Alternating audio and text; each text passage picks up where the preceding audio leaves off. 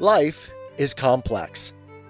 Join us for the simple gifts of wisdom, love, and delight in the written word.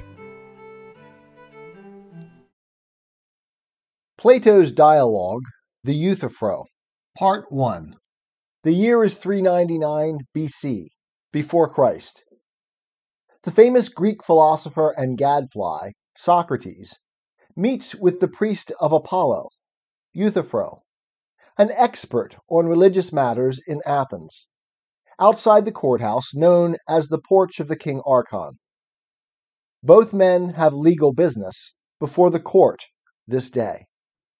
The dialogue begins with Euthyphro being surprised at finding Socrates here instead of his usual place at the market in Athens. Why have you left the Lyceum, Socrates? And what are you doing in the porch of the King Archon? Surely you cannot be concerned in a suit before the king, like myself. Not in a suit, Euthyphro. Impeachment is the word which the Athenians use. What? I suppose that someone has been prosecuting you, for I cannot believe that you are the prosecutor of another. Certainly not. Then someone else has been prosecuting you? Yes. And who is he? A young man who is little known, Euthyphro, and I hardly know him. His name is Meletus, and he is of the deme of Pitthis. Perhaps you may remember his appearance. He has a beak, and long straight hair, and a beard which is ill grown. No, I do not remember him, Socrates. But what is the charge which he brings against you? What is the charge? Well, a very serious charge, which shows a good deal of character in the young man, and for which he is certainly not to be despised. He says he knows how the youth are corrupted, and who are their corrupters.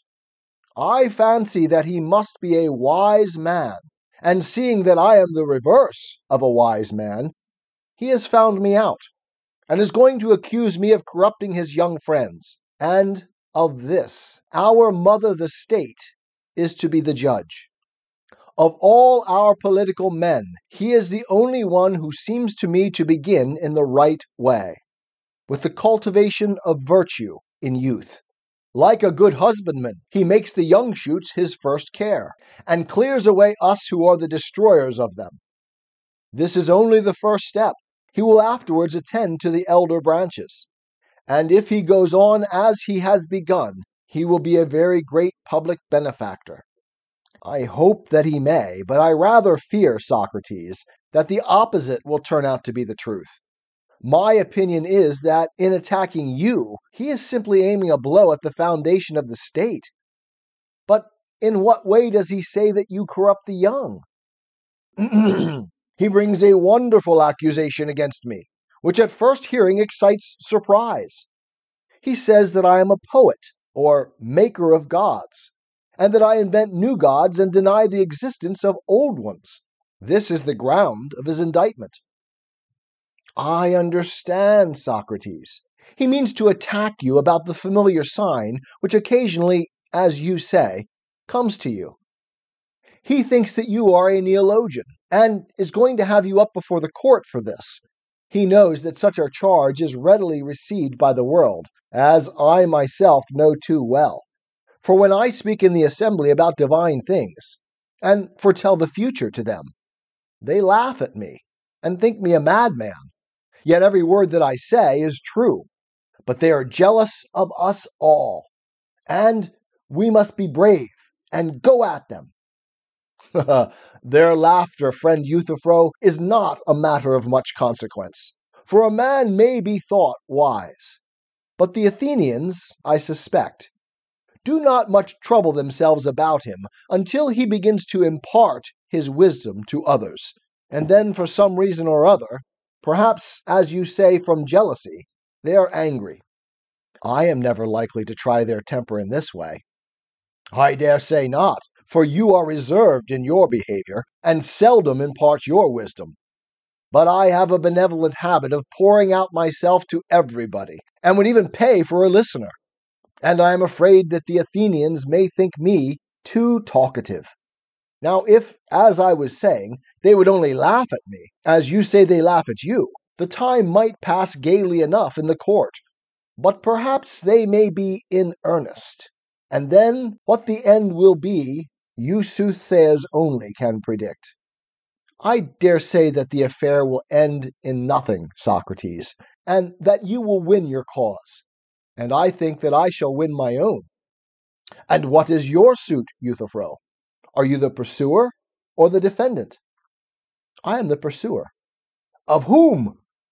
You will think me mad when I tell you. Why? Has the fugitive wings?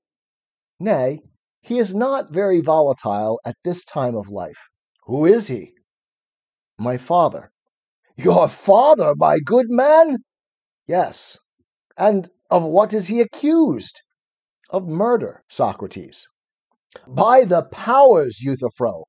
How little does the common herd know of the nature of right and truth! A man must be an extraordinary man, and have made great strides in wisdom, before he could have seen his way to bring such an action. Indeed, Socrates, he must. I suppose that the man whom your father murdered was one of your relatives? Clearly, clearly he was, for if he had been a stranger, you would never have thought of prosecuting him. I am amused, Socrates, at your making a distinction between one who is a relation and one who is not a relation, for surely the pollution is the same in either case. If you knowingly associate with the murderer, when you ought to clear yourself and him by proceeding against him, the real question is whether the murdered man has been justly slain. If justly, then your duty is to let the matter alone. But if unjustly, then even if the murderer lives under the same roof with you and eats at the same table, proceed against him. Now, the man who is dead was a poor dependent of mine who worked for us as a field laborer on our farm in Naxos. And one day, in a fit of drunken passion, he got into a quarrel with one of our domestic servants and slew him. My father bound him hand and foot and threw him into a ditch, and then sent to Athens to ask of a diviner what he should do with him. Meanwhile, he never attended to him, and took no care about him, for he regarded him as a murderer, and thought that no great harm would be done even if he did die. Now, this was just what happened. For such was the effect of cold and hunger and chains upon him, that before the messenger returned from the diviner, he was dead. And my father and family are angry with me for taking the part of the murderer and prosecuting my father. They say that he did not kill him, and that if he did, the dead man was but a murderer, and I ought not to take any notice, for that a son is impious who prosecutes a father. Which shows, Socrates, how little they know what the gods think about piety and impiety. Good heavens, Euthyphro! And is your knowledge of religion and of things pious and impious so very exact that, supposing the circumstances to be as you state them, you are not afraid lest you too may be doing an impious thing in bringing an action against your father? The best of Euthyphro, and that which distinguishes him, Socrates, from other men, is his exact knowledge of all such matters. What should I, a priest, be good for without it? Rare friend, I think that I cannot do better than be your disciple.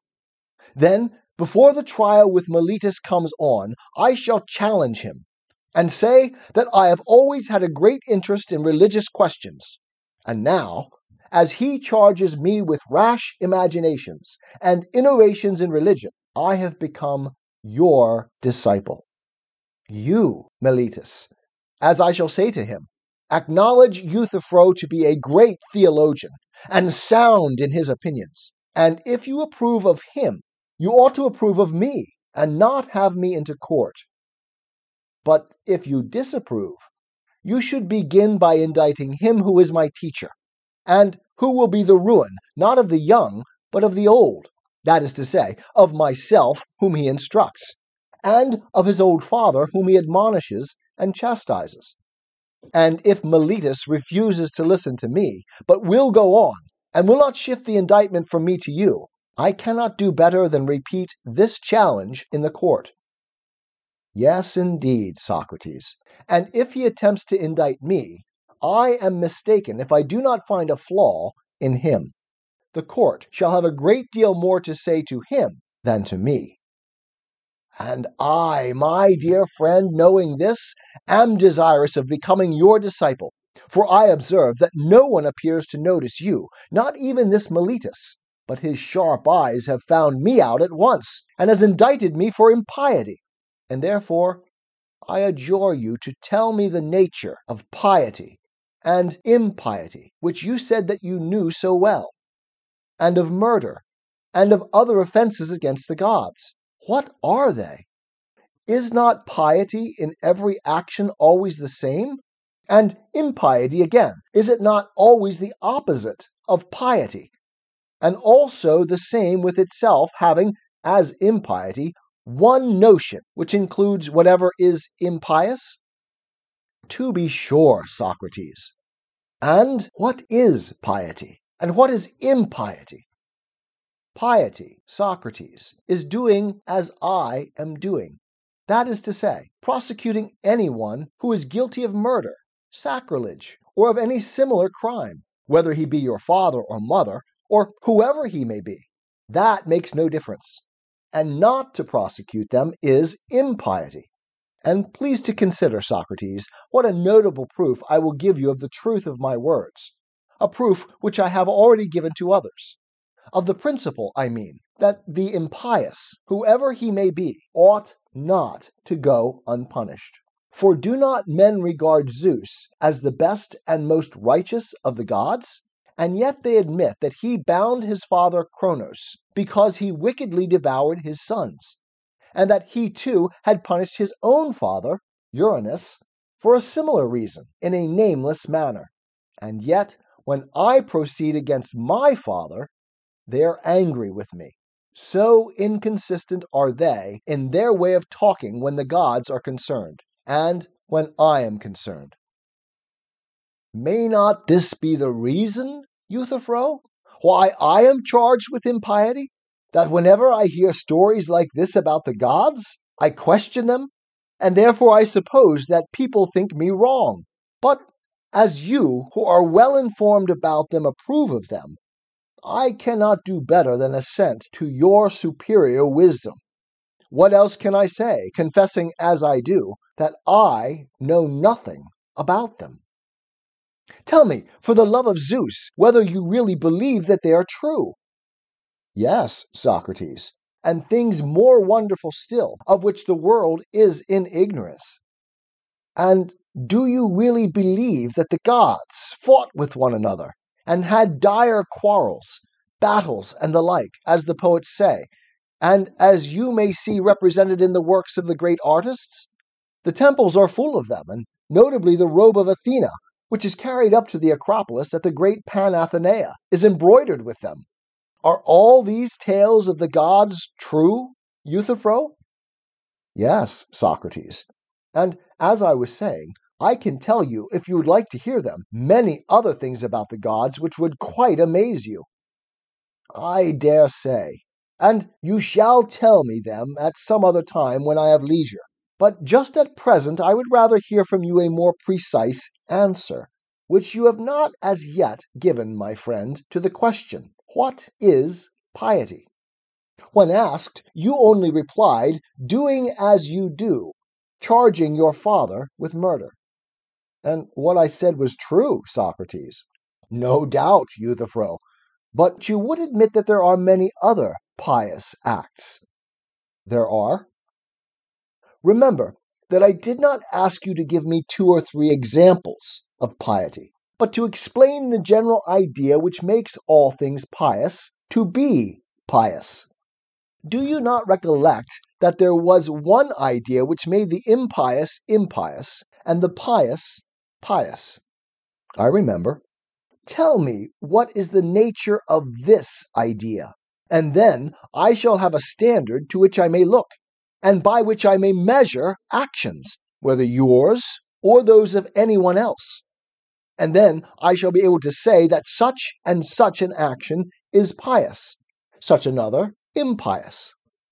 I will tell you, if you like. I should very much like. Piety, then, is that which is dear to the gods, and impiety is that which is not dear to them. Tis the gift to be simple, tis the gift to be free, tis the gift to come down where we ought to be. And when we find ourselves in the place just right, twill be in the valley of love and delight. When true simplicity is gained, to bow and to bend, we will not be ashamed. To turn, turn will be our delight, till by turning, turning, we come round right.